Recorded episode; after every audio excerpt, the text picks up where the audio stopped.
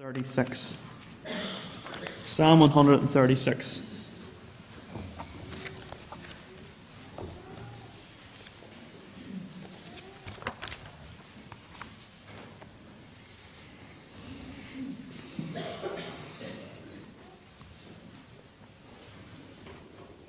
Psalm 136, and we'll begin our reading from the first verse.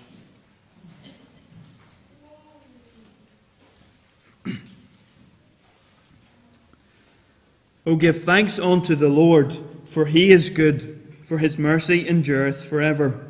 O give thanks unto the God of gods, for his mercy endureth forever. O give thanks to the Lord of hosts, for his mercy endureth forever. To him who alone doeth great wonders, for his mercy endureth forever. To him that by wisdom made the heavens, for his mercy endureth forever. To him that stretched out the earth above the waters, for his mercy endureth forever. To him that made great lights, for his mercy endureth forever. The sun to rule by day, for his mercy endureth forever. The moon and the stars to rule by night, for his mercy endureth forever. To him that smote Egypt in their firstborn, for his mercy endureth forever. And brought out Israel from among them, for his mercy endureth forever with a strong hand and with a stretched out arm, for his mercy endureth forever. To him which divided the Red Sea into parts, for his mercy endureth forever. And made Israel to pass through the midst of it, for his mercy endureth forever. But overthrew Pharaoh and his host in the Red Sea, for his mercy endureth forever. To him which led his people through the wilderness, for his mercy endureth forever. To him which smote great kings, for his mercy endureth forever, and slew famous kings, for his mercy endureth forever. Sihon, king of the Amorites, for his mercy endureth forever, and Og, the king of Bashan, for his mercy endureth forever, and gave their land for an inheritance, for his mercy endureth forever. Even an heritage unto Israel, his servant, for his mercy endureth forever. Who remembered us in our low estate for his mercy endureth forever, and hath redeemed us from our enemies, for his mercy endureth forever. Who giveth food to all flesh, for his mercy endureth forever. O give thanks unto the God of heaven, for his mercy endureth forever. And we're end reading at the end of that Psalm 136. Let's pray before we come to God's word.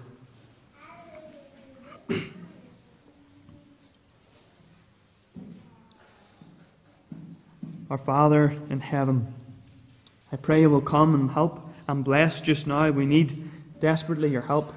I pray, pray again you will cleanse us from our sins and you'll fill us with your Holy Spirit. Help us to come to your word in a right manner, in the right way, with uh, reverence towards it as it is your holy word, but also with expectation to hear a word from you, our, our God.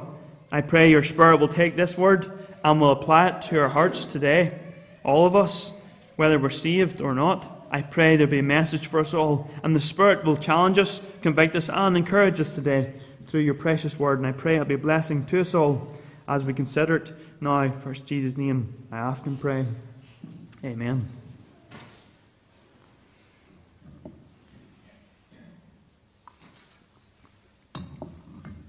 This psalm here, Psalm 136 I want to take the whole psalm today as my text. I want to just make my way through it.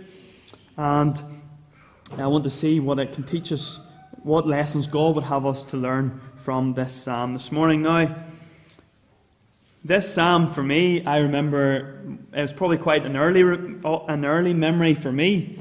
I don't really remember much from my childhood, but this is one of the things I do remember. And I remember this psalm maybe being read in church, I'm not quite sure where, but I remember as a child taking a, a great dislike for this psalm. I didn't like it very much at all. Um, I remember thinking questions like, well, what's this psalm all about? Why does it have to be this repeating over and over and over again for his mercy endureth forever? I wasn't against the thought, his mercy endureth forever, but I didn't understand why it had to be over and over and over again. Why this? And even maybe we all can have this thought, even maybe this morning you have thought, why does he have to read all these verses with, for his mercy endureth forever? So that's just some of the thoughts I have had whenever I was a child. But later on in life, I discovered that there is a very good reason why God has put this in His Word. And God never puts a word in the Bible without a reason and a purpose. And there is a good purpose for it. And that is why I want to, want to think about this morning with you. Is I want to think of why we should give thanks unto God. And I think this is the theme of this psalm from this whole Psalm 136. Now, if you kind of take an, oval, an overview of this psalm, you'll see that it's split up very, very lovely actually. We have the introduction, which I say is from verses 1 to 4. We have the main body of the psalm from verses 5 to 22. And then we're given a conclusion in verses 23 to 26. And I want to take the same structure as the psalmist has here in this, this, this psalm 136. So my introduction will be his introduction, and my main body will be his, and so on. So word, we'll start this morning with the introduction. As I've said, I want to think first of all, uh, verses 1 to 3. So, verses 1 to 3, the, the, psalm, the psalmist he starts by giving us the theme, what, what, the theme of what he's about to give us in the rest of this psalm. So, verses 1 to 3, you could say he is telling us who we are to worship. So, who we are to worship. And if you look at all, all these verses, you'll see there's different titles given to God. We have Lord, God, and then Lord again in verse 3. And the, the Lord and Lord are the same in, our, in, in English, or in, in our translation here, but in the original, there's, there's no name for God here that is, um, that is the same as the other one. They're all different words in the original Hebrew. So, verse 1, uh, we have, Oh, give thanks unto the Lord for he is good, for his mercy endureth forever. So give thanks unto the Lord. As you'll notice, that's in capitals, that Lord, and that is the name of God, Jehovah. So whenever Mo- Moses met God at the burning bush, God revealed to, to himself through this name, this name Jehovah, and it was, he was revealing to Moses that he was the covenant keeping God. Now, there's, there's many uh, things we can draw out of the name Jehovah, but I want to think today of God. God is the, co- the covenant keeping God. So we're to give thanks. It says, Oh, give thanks unto the Lord. So we're to give thanks unto the God who keeps covenant with his people. Then, verse 2, we will give thanks unto the God of gods. So we see here, it's the God of gods. And that word God is the name Elohim. And the, an idea from that word is God's strength. So we see here that we have the, the covenant keeping Almighty God of heaven. So that's who we're to give thanks to. But then, verse 3 Oh, give thanks to the Lord of Lords. And that is the name Adon. And that is the idea of God's sovereignty in the universe. So if you put all these three things together, who are we to worship as God's people? We're to worship the sovereign ruler of the universe who keeps covenant with his people. So then that leads us of, for who we are to worship. That leads us then into the rest of the psalm. So again, uh, verse four, I would say is still is still part of that, but that is who we are to worship. But we also have why we are to worship. If you look with me again, uh, verse one actually, oh give thanks unto the Lord, for He is good, for His mercy endureth forever.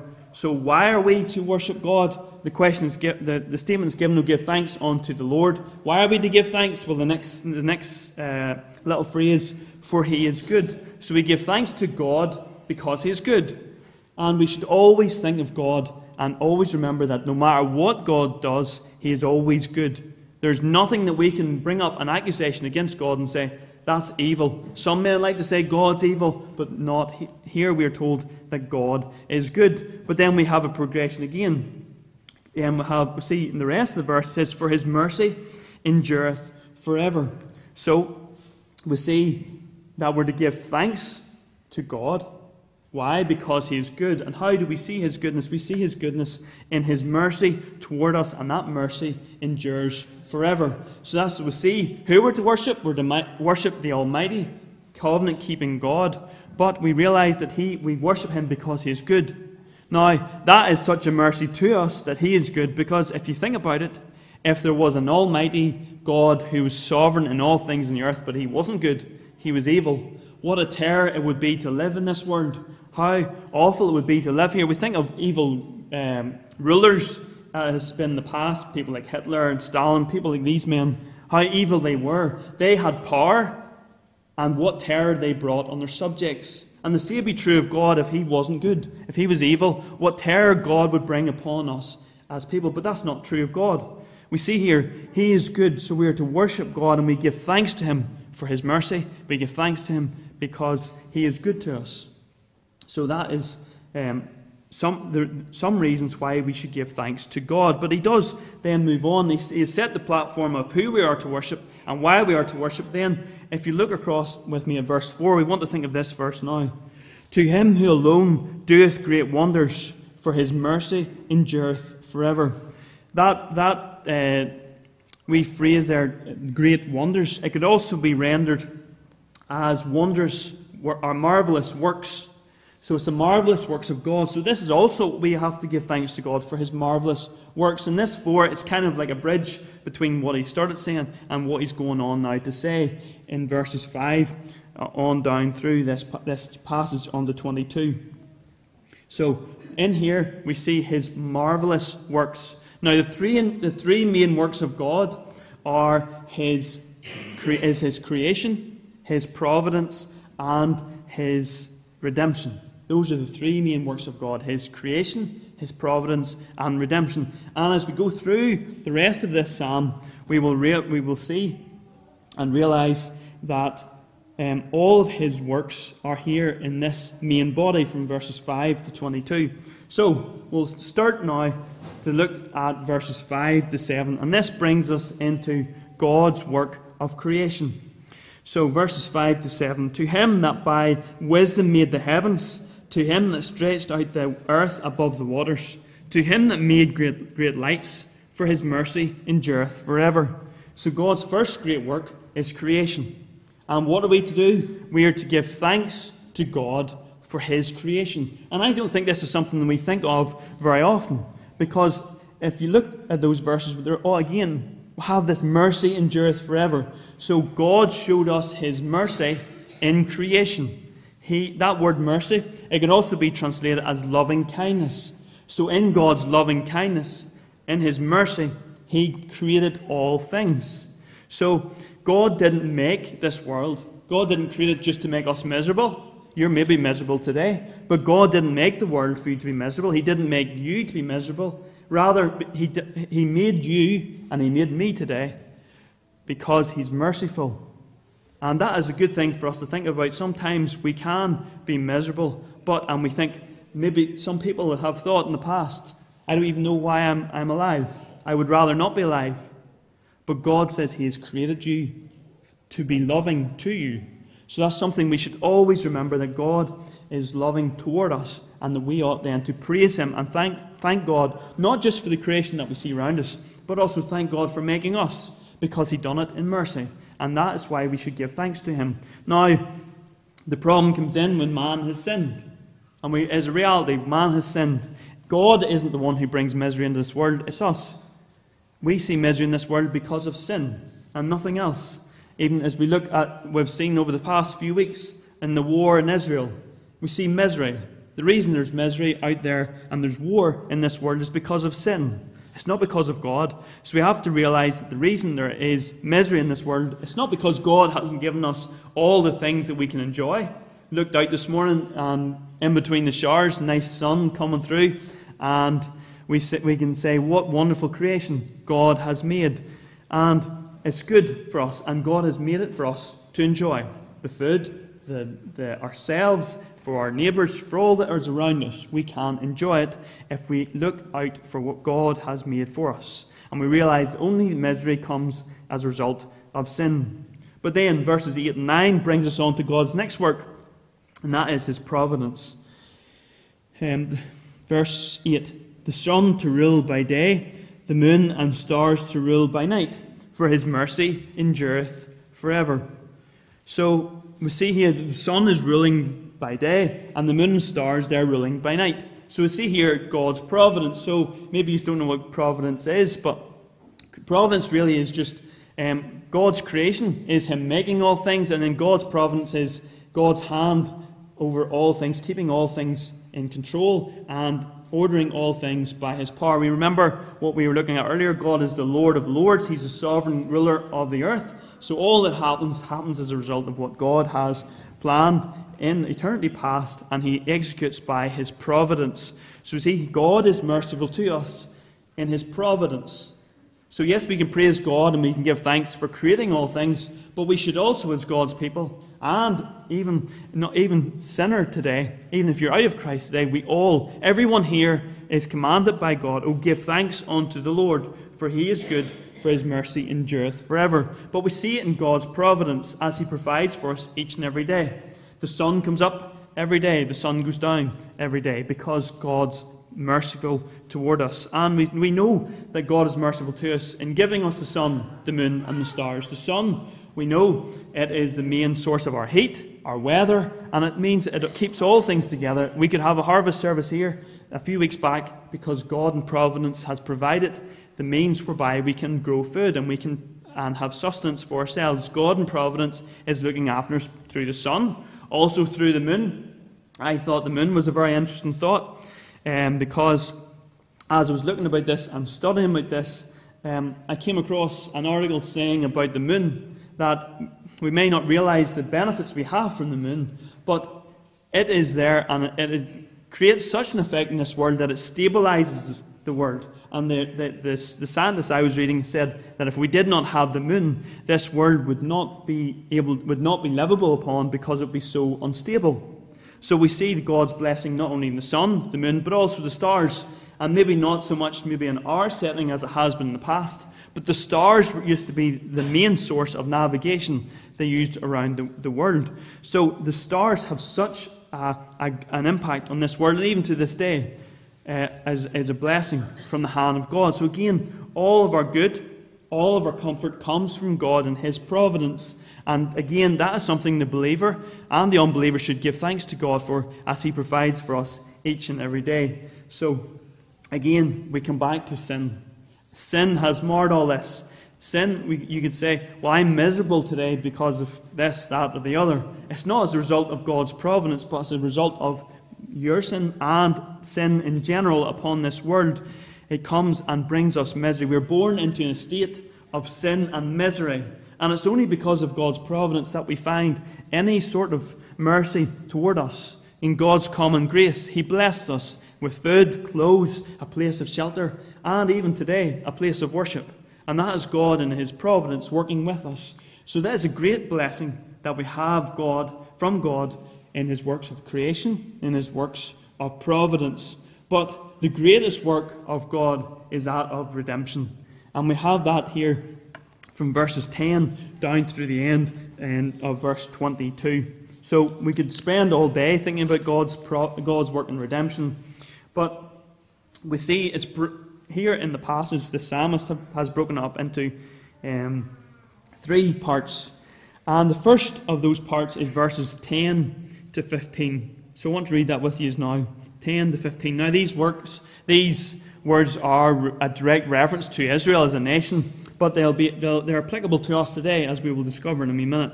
Verse 10 To him that smote Egypt in their firstborn, and brought Israel, uh, uh, brought out Israel from among them with a strong hand and with a stretched out arm, to him which d- divided the Red Sea into parts, and made, made Israel to pass through the midst of it, but overthrew Pharaoh and his host in the Red Sea, for his mercy endureth forever. So we see in this section uh, historically from Israel, God brought out Israel from Egypt. Um, Moses was sent from God to Pharaoh, and he asked him time and time again, Let my people go. And nine times Pharaoh said no. But it was only as a result of the slaying of the firstborn and as a result of the slaying of the Passover that the Israelites were allowed to go. So it was only whenever the sacrifice was made that the Israelites could make their way out of Egypt. And in type, this shows us today our justification. That when we were in bondage to sin and in slavery to it, the only way we could get out of that bondage and slavery from sin and from the world was through the sacrifice of our Saviour, the Lord Jesus Christ, who is the great Passover lamb. So, in these verses, we, have, we, we remember that God is merciful to us in providing a sacrifice that we might be free from sin, providing a way for us to escape our, our sin and misery, to escape the wrath of God. And us, as God's people, we must remember that God, even though we are sinners, even though we're, we're miserable in our sin, yet God provided a Saviour that could take us out of our sin and bring us into a new relationship with God. But is all in spite of our sin. Romans 5 and 8 says, But God commendeth his love toward us, in that while we were yet sinners, Christ died for us. So we as God's people have said, we must be thankful for the Lord Jesus Christ. And that should be on our, on our lips every day as we come to him in praise and prayer. We must give thanks to God for the Lord Jesus Christ and what he has done for us. So that is how we can be freed from our sin. But I wonder today, before we move on, is there anyone here who's out of Christ? Anybody here who has not put their trust in the Lord Jesus Christ for their salvation? Because if you've not, none of the rest of what I'm going to say here today is applicable to you because it is only as a result of the Lord Jesus Christ and His blood being applied to you that you can get out of your bondage. You're still a slave to sin today if you have not trusted in the Lord Jesus Christ. So it's very important that you put your faith in the Lord Jesus Christ today. And the promise is that if you put your faith in Him, that He will, will not cast you out, but He will deliver you as He delivered these Israelites out of the land of Egypt. So He delivers His people from their sin. So we'll move on. Verses 16 through to 20. To Him which led His people through the wilderness, to Him which smote great kings and slew famous kings, Sihon, king of the Amorites, and Og, the king of Bashan, for his mercy endureth forever. So, in the last section, we, we saw God bringing Israel out of Egypt. But now, in this section, we see that God, God's bringing them through the wilderness. And that word led we have in verse 16, that's very interesting. That word led there, you could also translate it as to carry. So we could read it this way To him which carried his people through the wilderness. And I think that's a wonderful description of our life as believers. God doesn't just save us and leave us and have us to make it up all on our own. That we do it in our own strength. Rather, He saves us, He brings us out, but then He carries us the rest of the way. And I think that's a wonderful thought to think of today if you're a believer. That God, He doesn't leave us. Even those dark times, the times maybe we don't um, feel God's presence close to us, we don't see God's hand, but we know that He carries us along the way and He takes us every step of the way. He doesn't leave us behind, He will never leave us nor forsake us. But this, the mention of kings here, you'll notice that in these few verses, and I think that is a very interesting thing. These two men were very, very big men. They were giants. I think, from memory, the, this man Og, king of Bashan, his bed was something like over 10 foot long. So I don't know how high that would be from here, but I would say it would nearly make the way to the ceiling from where I'm standing. So this man was a, an enormous man. And I think it's interesting that this, these men are mentioned. That there was lots of people that the Israelites slew, but these men, Sihon and Og, they were both giants, and they were great challenge and difficulty for the people of Israel. But you'll notice it's interesting that the, the, the passage here, the psalmist says, to, he's talking about God here, to him which smote great kings and slew famous kings, Sihon king of the Amorites and Og the king of Bashan. The psalmist attributes their God slaying these kings. But as if you look back in the historical accounts previous to this, you'll realize that it was actually the children of Israel who physically slew these men. They went to war with them and they killed them. But the psalmist says that God slew them. And I think that's interesting for this fact is that whenever we in life when we come across what we would say is great giants in our lives, some great trial that has faced us along the way. Yes, God has told us to put on the armour. He has told us to take up that sword of the Spirit and that shield of faith. But we see here in this passage that it is the slaying, these men were slain by God Himself. And if we ever want to conquer our great um, giants in our life, we must have our faith in the Lord Jesus Christ because it's only through His power that we can ever have victory over great things in our life. And I know as I look out in my life, I can see these great giants ahead, but I know through God's Word, it is only through the power of the Lord Jesus Christ that I can ever have victory over sin. And whenever I try to do it myself, whenever I say, I'm just going to try harder today not to sin, I always fall flat on my face. But it's only whenever I'm relying and resting upon the Lord Jesus Christ for victory. It is only then that we ever have victory over sin. So we must have our faith firmly put um, in the Lord Jesus Christ because He's already purchased it for us on the cross. That our, our life after we're saved isn't divorced from the cross. We must always remember that if we are to have victory over sin, it's only through the power that was purchased there in the cross. Uh, the Saviour died for our blessings. Even we were doing the catechism this morning about adoption. We have the rights, we have all the rights of the children of the sons of God. We have these rights that are available to us, but it's because Christ has already purchased them on the cross. And as we go to Him in prayer, we claim those rights from God that we can have victory over great giants, and it, will be Christ that will be, receive all the honour and glory. We'll not be saying, Look what I done or how good I was. No, we'll say, Look what I could do through the power of the Lord Jesus Christ. So here it shows us that we're only be able to be delivered from our enemies. It's only through the power of God as He carries us along the way. So we read here. Um, I want to look then at as move further on, I've lost my place, to be honest. Um, I'll drink might solve that. So yes. So if we are ever to come, if we are ever to have victory over sin, as I've said, we must be brought through the wilderness. But there's a last section here, and I think that that is a blessing to us. If you look with me at the final section, verses 21 21 and 22. We'll read that together. And gave their land for an heritage, for his mercy endureth forever. Even an heritage unto Israel, his servant, for his mercy endureth forever. So, if we're, yes, God brings us through and brings us through our lives um, through the power of the Lord Jesus Christ. And if we're to have victory over our sin, it must be through him as he carries us through. But we have also the assurance and the blessed reminder from God that this is not, this is not the greatest blessing that we receive. Yes, it's a blessing to have God along with us all the way, but we see here in Israel's experience, they came to a place of rest.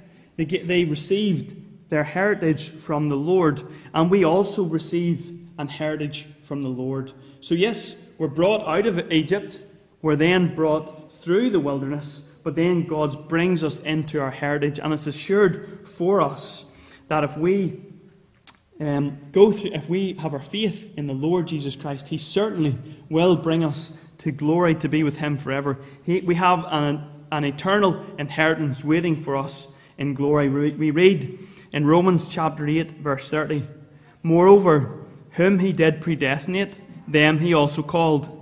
And whom He called, them He also justified. And whom he justified, them he also glorified. So we see those who are justified, those who've been brought out of their sin, then God, he also glorified. He has also glorified them. We see the tense there. It doesn't say whom he justified, them he will glorify. It says whom he justified, them he also glorified. It's past tense. It's as though the Paul was saying here, we're already glorified. No, we know we're not in our glorified bodies yet. That will not happen until the Saviour comes back again. But this is given to us as though it's already happened. We're already assured of it. That if we're justified, God's promise is so sure, we know one day we will be glorified. We will be given that in, in eternal inheritance and for everlasting. And it is God's mercy. And as we've read here this morning, it is for his mercy endureth forever. We can be sure of God's mercy today, but we can be sure of God's mercy throughout all eternity because his mercy endureth forever. And it's a mercy from God that we're able to have salvation, we're able to be forgiven, but also the assurance that we're going to a home in heaven. And I think that's one of, one of the most wonderful blessings as a believer to know that this world isn't our final place, this isn't our final home. We know that we have a home eternal prepared for us in heaven and in new heavens and new earth. When the Saviour comes back again, we will be assured that God will bring us to heaven for all eternity. And I think that's a great encouragement for us to go today, to endure our battles, to go through all these things, because we know that then God will come and still bless us. I think an interesting passage is Romans 8 again, verse 34 to 37. Who is he that condemneth? It is Christ that died, yea, rather, that is risen again, who is, even, who is even at the right hand of God, who also maketh intercession for us. Who shall separate us from the love of Christ? Shall tribulation, or distress, or persecution, or famine, or nakedness, or peril, or sword? As it is written, For thy sake we are killed all the day long. We are accounted as sheep for the slaughter. Nay, in all these things we are more than conquerors through him that loved us. So no matter what we face, no matter what it is that comes up against us, we are more than conquerors. And we know that when the final day comes, God will make us more than conquerors over all our enemies because the last enemy is death. And when the Saviour comes back again, we will be raised again in a glorified body. And we will be able to say, We are conquerors of all things through Him that loved us, our Saviour, the Lord Jesus Christ. And what a blessing that is to know. And again, let us give thanks as God people for His mercy in saving us, for His mercy in keeping us, but His mercy also that gives us assurance of a home in heaven when we come to die. But I want to think of you, the, the, those who are out of Christ here this morning, and how you will feel to stand before the Almighty God in heaven. All of what I've been saying is applicable to God's people and God's people only. We cannot, you cannot be assured of heaven if you have not your faith in the Lord Jesus Christ. But what will it be like for you to stand before Almighty God on that judgment day in your sin, rejecting the Lord Jesus Christ? As God might, He could even say to you, He says, like, how mercy, merciful I have been to you. I have made all things for your enjoyment. I have provided all things in your providence. I even provided a way of salvation through the Lord Jesus Christ. And my mercy and my grace and my love towards you, I offered the free offer of the gospel. Yet today, you rejected the Lord Jesus Christ. And when you stand before Him, your sin, how will you feel when you have openly rejected the Lord Jesus Christ, God's Son? How will you feel on that day, standing before the Almighty God in heaven? Because although I've said that God is good, yet He's good in His wrath, He is good in His judgment. He will not overlook sin like a good judge would not look over a crime committed by a criminal. God, in His mercy and in His love, will judge sin. But will you stand before Him today, to, uh, at the judgment day, in your sin? Will you reject the Lord Jesus Christ again today? I would not want to be standing before the Almighty God of heaven in my sin. I'm thankful that there is a Passover lamb and we are covered in his blood, the Lord, the blood of the Lord Jesus Christ. We have a robe of righteousness which is provided for us. So today, if you're still in your sin, I would plead with you this morning turn from your sin and trust in the Lord Jesus Christ for salvation. So, we've come then through the main body of the psalm, but I just want to finish today with the conclusion that the psalmist gives us from verses 23 to 26. Yes, God, He remembers us. Well, we'll just read them together. Verse 23 Who remembered us in our low estate and hath redeemed us from our enemies, who giveth food to all flesh, for His mercy endureth forever. So we see here in these verses from 22 to 25, he brings us, and he just causes us to, to, he summarizes all he has been saying. He has remembered us in our low estate. He remembered us when we were slaves of sin. Then he redeemed us from all our enemies. He redeemed us from sin. He redeemed us from corruption. He brought us back from the slave market of sin and he brought us to God. He has redeemed us and he has made us acceptable in the sight of God. And we also know, as we look in verse 25, who giveth food to all flesh. And as he's redeemed us and he's promised here, he giveth food to all mankind. Well, if he's provided for all mankind, He's provided what we need, then will He not provide what we need as His people? Will He not provide all that we need um, to live this life? So He's just recapping all that He has been saying. And he said, Remember, God's been merciful to you. He remembered you as a sinner, then He remembered you as redeeming you out of your sin, and then He remembers us as He provides for us continually, each and every day, all that we need, He provides for us. And what are we to do as a result of all of this? Well, God has given us the command. He, he told us there at the start, "We give thanks unto the Lord, for he is good, for his mercy endureth forever. So, as us as God's people, let us be a, a, a thanksgiving people. Let us give our thanks to God in prayer today. And let our, our hearts be thankful for all that the Saviour has done for us. Because the psalm, the psalmist ends in verse 26 with this O give thanks unto the God of heaven, for his mercy endureth forever. Now, as a wonderful way to end, we realize God has been good to us, the God of heaven. So let us give thanks to him for his mercy